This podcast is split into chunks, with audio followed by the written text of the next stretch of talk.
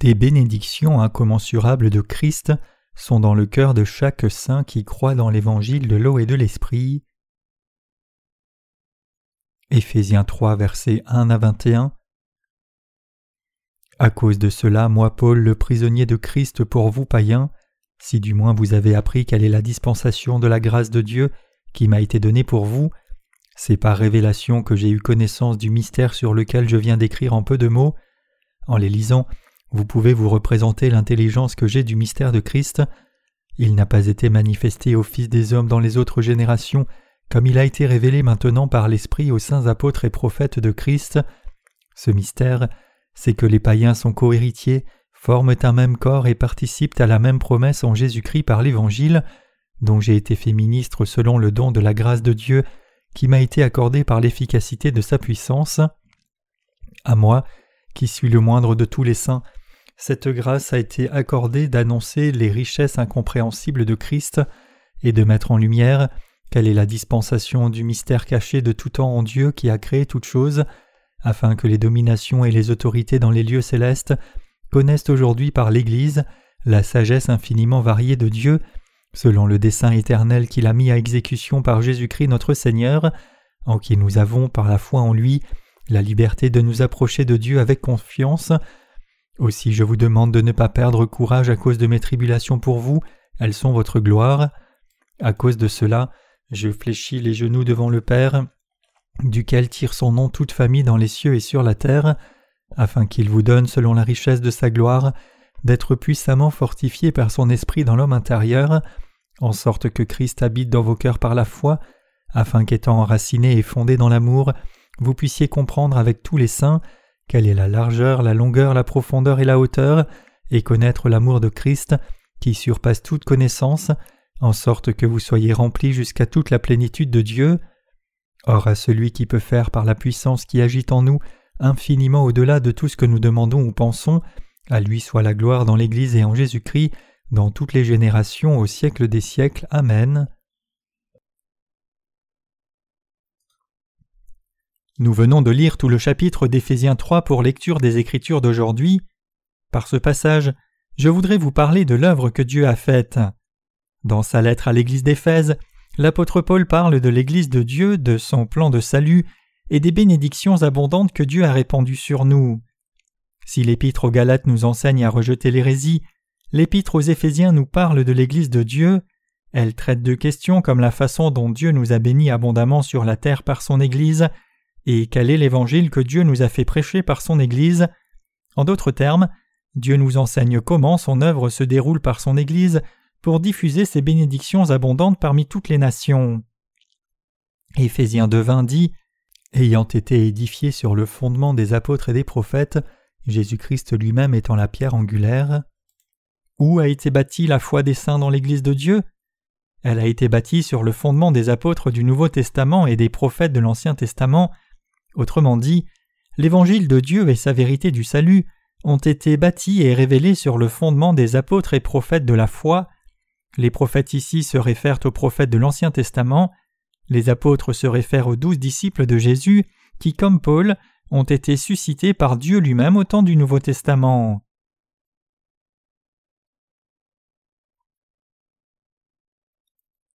Si nous sommes le peuple du royaume des cieux, alors notre foi a été bâtie sur le fondement des apôtres et des prophètes.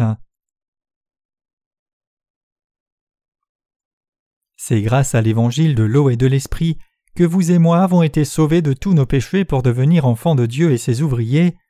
Pour aller plus en profondeur, les gens de l'Ancien Testament sont devenus ouvriers de Dieu en étant justifiés par leur foi dans le système sacrificiel, alors que dans le Nouveau Testament, nous sommes devenus serviteurs de Dieu en croyant que Jésus-Christ est venu sur la terre, a été baptisé par Jean-Baptiste, est mort à la croix et ressuscité d'entre les morts. Dans l'Ancien et le Nouveau Testament, Dieu a suscité son peuple avec ceux qui ont cru dans l'œuvre de salut promise et accomplie par Dieu, les établissant sur ce fondement de la foi. Ce sont les gens qui sont devenus le peuple de Dieu en croyant dans l'évangile de l'eau et de l'esprit. Et maintenant, l'évangile de l'eau et de l'esprit est prêché par nous qui sommes nés de nouveau en croyant dans l'évangile de l'eau et de l'esprit.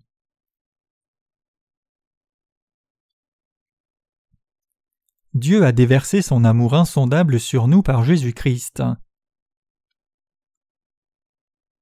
L'épître aux Éphésiens est habituellement appelée l'épître de prison. C'est de la prison que Paul a écrit son épître aux Éphésiens, disant qu'il était devenu ministre selon le don de la grâce de Dieu qui m'a été faite, Éphésiens 3 verset 7, pour prêcher l'Évangile. Paul était plein de joie et de reconnaissance même s'il était en prison, à cause de sa consécration pour l'Évangile de l'eau et de l'Esprit. Ici, Paul nous dit que Dieu le Père nous a sauvés par l'Évangile de l'eau et de l'Esprit, nous a choisis comme ses serviteurs, et nous a levés comme ses apôtres pour prêcher les richesses insondables de Christ aux gentils. Ce que l'apôtre Paul essaye de nous enseigner par ce verset est ceci. Par sa grâce, Dieu nous a fait diffuser les richesses insondables de Christ dans le monde entier. En d'autres termes, Paul parle de la grâce abondante de Christ. Donc en ce moment, je voudrais partager la parole de Dieu avec vous sur cet enseignement et réfléchir à cette leçon.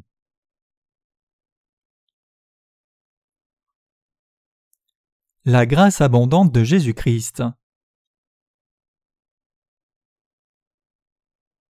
Lisons Éphésiens 3 versets 10 à 11 ensemble, afin que les dominations et les autorités dans les lieux célestes connaissent aujourd'hui par l'Église la sagesse infiniment variée de Dieu, selon le dessein éternel qu'il a mis à exécution par Jésus-Christ notre Seigneur.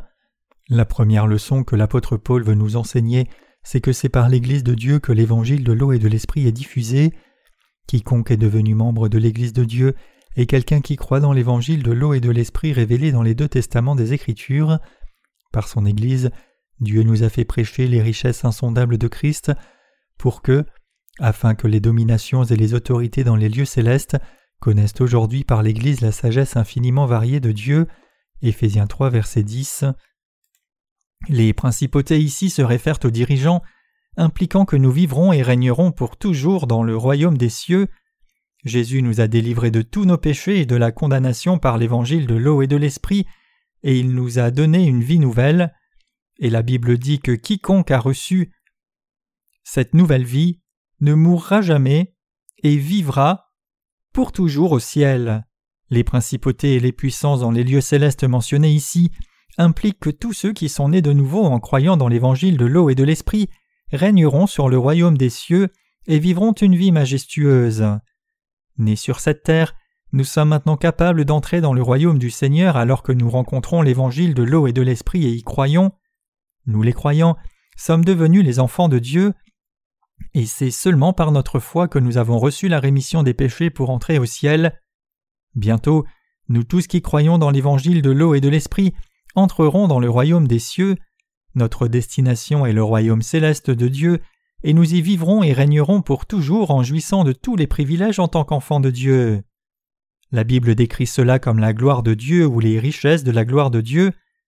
Bien que nous vivions toujours sur la terre, nos vies sur la terre ne sont pas tout ce que nous avons, mais nous avons une autre vie qui nous attend, une vie qui sera dans le royaume des cieux où nous ne mourrons jamais.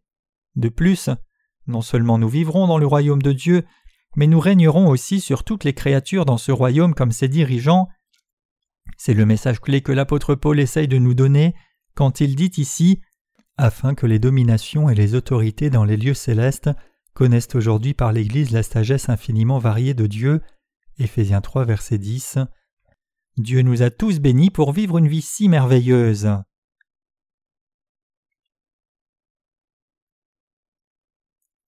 La grâce abondante de Christ nous a fait connaître la sagesse de Dieu. L'automne est là dans toute sa gloire, et la saison qui change révèle l'œuvre merveilleuse de Dieu. Nous pouvons voir les arbres porter beaucoup de fruits à la louange de Dieu. Même si aucune parole n'est prononcée ni aucune voix entendue, nous pouvons toujours voir la nature parler des richesses du royaume de Dieu, les nombreuses choses que Dieu a faites pour nous et fera à l'avenir, comme le psaume 19 verset 2 dit les cieux racontent la gloire de Dieu et l'étendue manifeste l'œuvre de ses mains. Par cette saison où toute chose porte du fruit pour une moisson abondante, Dieu nous rappelle des riches bénédictions de Christ qui nous feront vivre pour toujours dans le royaume de Dieu et régner sur toutes ses créatures. Nous les croyants dans l'évangile de l'eau et de l'esprit vivrons non seulement dans le royaume de Dieu dans un avenir proche, mais nous avons déjà tous les droits et privilèges des enfants de Dieu. Dieu nous dit je vous ai béni pour vivre comme maître et dirigeant du royaume éternel des cieux que j'ai fait pour vous. Comme l'apôtre Paul savait dans son cœur quelle grande et merveilleuse bénédiction c'était, il essayait de l'expliquer à l'église d'Éphèse. Quelle grande bénédiction est-ce? Même si maintenant même nous vivons dans ce monde, quand le Seigneur reviendra, nous irons tous dans son royaume. Tout comme il doit y avoir une fin à toute chose et tout à faire, ce monde aussi doit avoir une fin, et quand ce sera le cas, le royaume éternel de Dieu se mettra en place sous nos yeux. Dieu a promis à chacun de nous le royaume éternel des cieux. Il nous a donné le droit de vivre et de régner pour toujours dans ce royaume des cieux. Nous devrions donc tous réfléchir quelle bénédiction merveilleuse et miraculeuse c'est, y croire, penser à la gloire qu'il nous donnera dans l'avenir, avoir foi dans cette promesse et vivre avec espérance. Dieu nous a effectivement donné des bénédictions merveilleuses, et aucune de ces bénédictions n'aurait pu être obtenue par nos propres efforts charnels. Comme la Bible dit, il n'y a rien de nouveau sous le soleil. Ecclésiaste 1, verset 9. Tout dans ce monde deviendra vieux et tombera pour périr et disparaître à la fin. Cependant, bien que nous ne voyions rien dans ce monde qui soit parfait et éternel, le royaume de Dieu durera toujours, et Dieu nous a bénis pour régner dans ce royaume pour toujours et jouir de la vie éternelle dans toute sa gloire. Nous devons tous réaliser quelle bénédiction merveilleuse et magnifique c'est, et nous en rappeler dans nos cœurs, remercier Dieu pour ses bénédictions abondantes et le glorifier dans nos vies. Quelle bénédiction merveilleuse Dieu nous a-t-il donnée Il nous a non seulement sauvés de tous nos péchés, mais après nous avoir donné la rémission des péchés, il nous a aussi donné le droit de devenir ses enfants. Si vous êtes devenus enfants de Dieu, alors vous devez réaliser que Dieu vous a donné des bénédictions si merveilleuses dont ne peuvent jouir que ses enfants. Vous devez saisir la puissance glorieuse et la vie dont vous jouirez dans le royaume de Dieu. Le fait que Dieu ait répandu ses bénédictions sur vous et moi, et tous ses saints, est si merveilleux que je ne peux le décrire avec des mots, mais je le crois. Tout comme Dieu m'a sauvé de tous mes péchés et vous a délivré de tous vos péchés, il nous a aussi bénis pour vivre pour toujours et jouir d'une vie bénie, abondante, glorieuse et éternelle. Je crois de tout mon cœur que Dieu nous a tous bénis pour vivre cette vie au milieu des richesses insondables de Christ. Même si nous n'avons aucun mérite devant Dieu, Dieu nous a donné sa vie abondante en Christ par son choix unilatéral. Il nous a donné la vie riche et éternelle de Christ. Ces bénédictions sont si merveilleuses qu'elles ne peuvent pas être mesurées. Nous sommes toujours reconnaissants de ce que Dieu nous a sauvés, nous a permis de vivre comme ses ouvriers pour faire son œuvre juste, et nous a bénis pour vivre éternellement. De plus, comme si ces bénédictions ne suffisaient pas, Dieu nous a aussi donné le pouvoir de régner sur le royaume des cieux, et comme Dieu nous a donné le droit de régner sur son royaume, il nous a aussi permis de vivre une vie éternelle impérissable dans le ciel. C'est une si grande bénédiction qu'elle ne peut pas être décrite par les mots, ni décrite par aucun moyen. Les bénédictions que Dieu a répandues sur nous sont incommensurablement grandes et merveilleuses.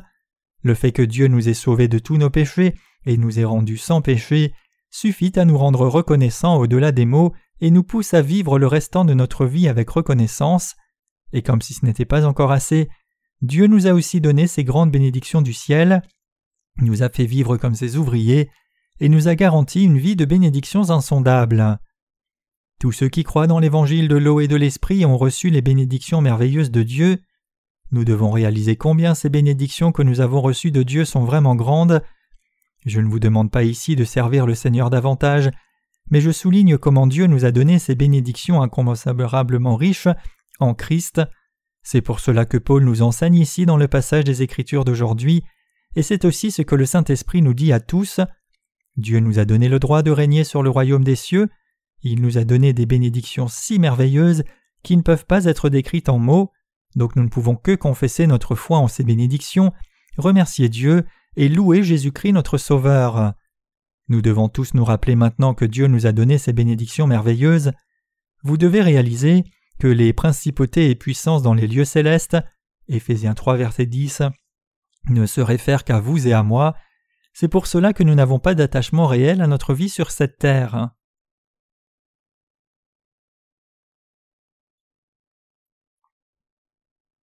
L'apôtre Paul dit que les bénédictions de Christ sont insondables. La Bible dit que Dieu a donné de grandes bénédictions qui ne peuvent pas être mesurées ni comptées.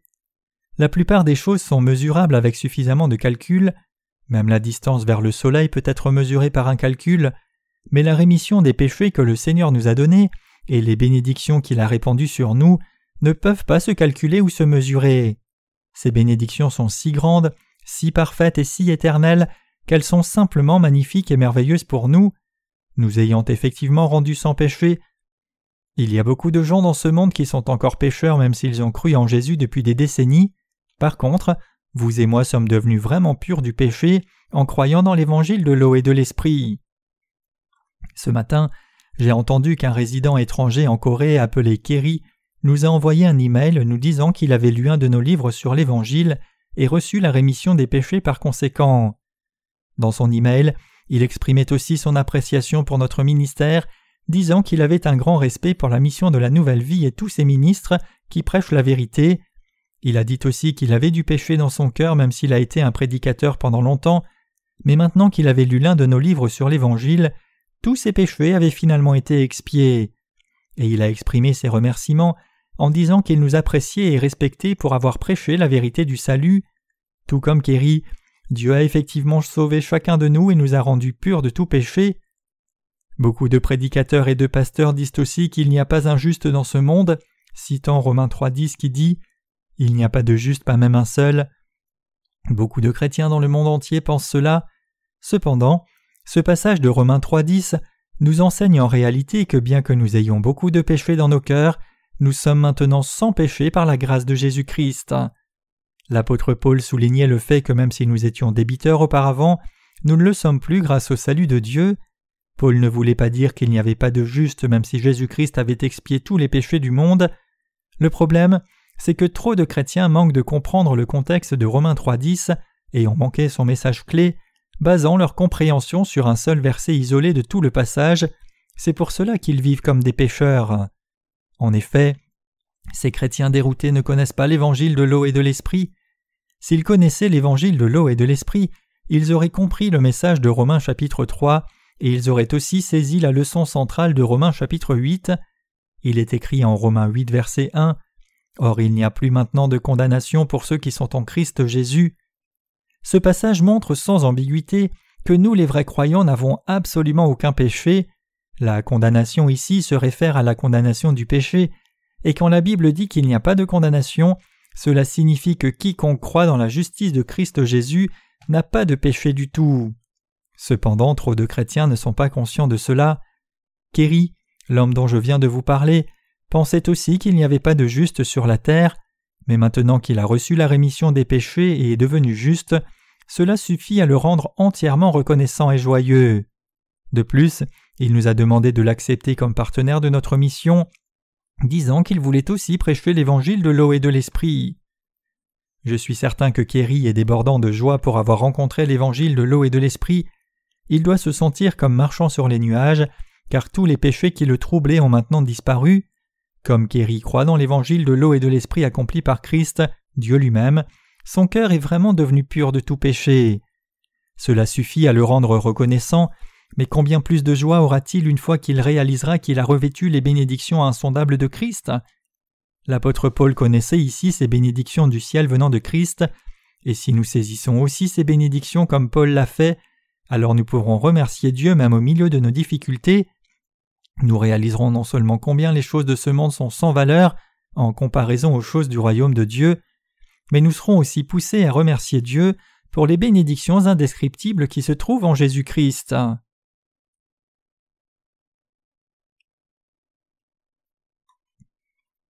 Nous avons revêtu des bénédictions célestes qui sont au-delà de toute description.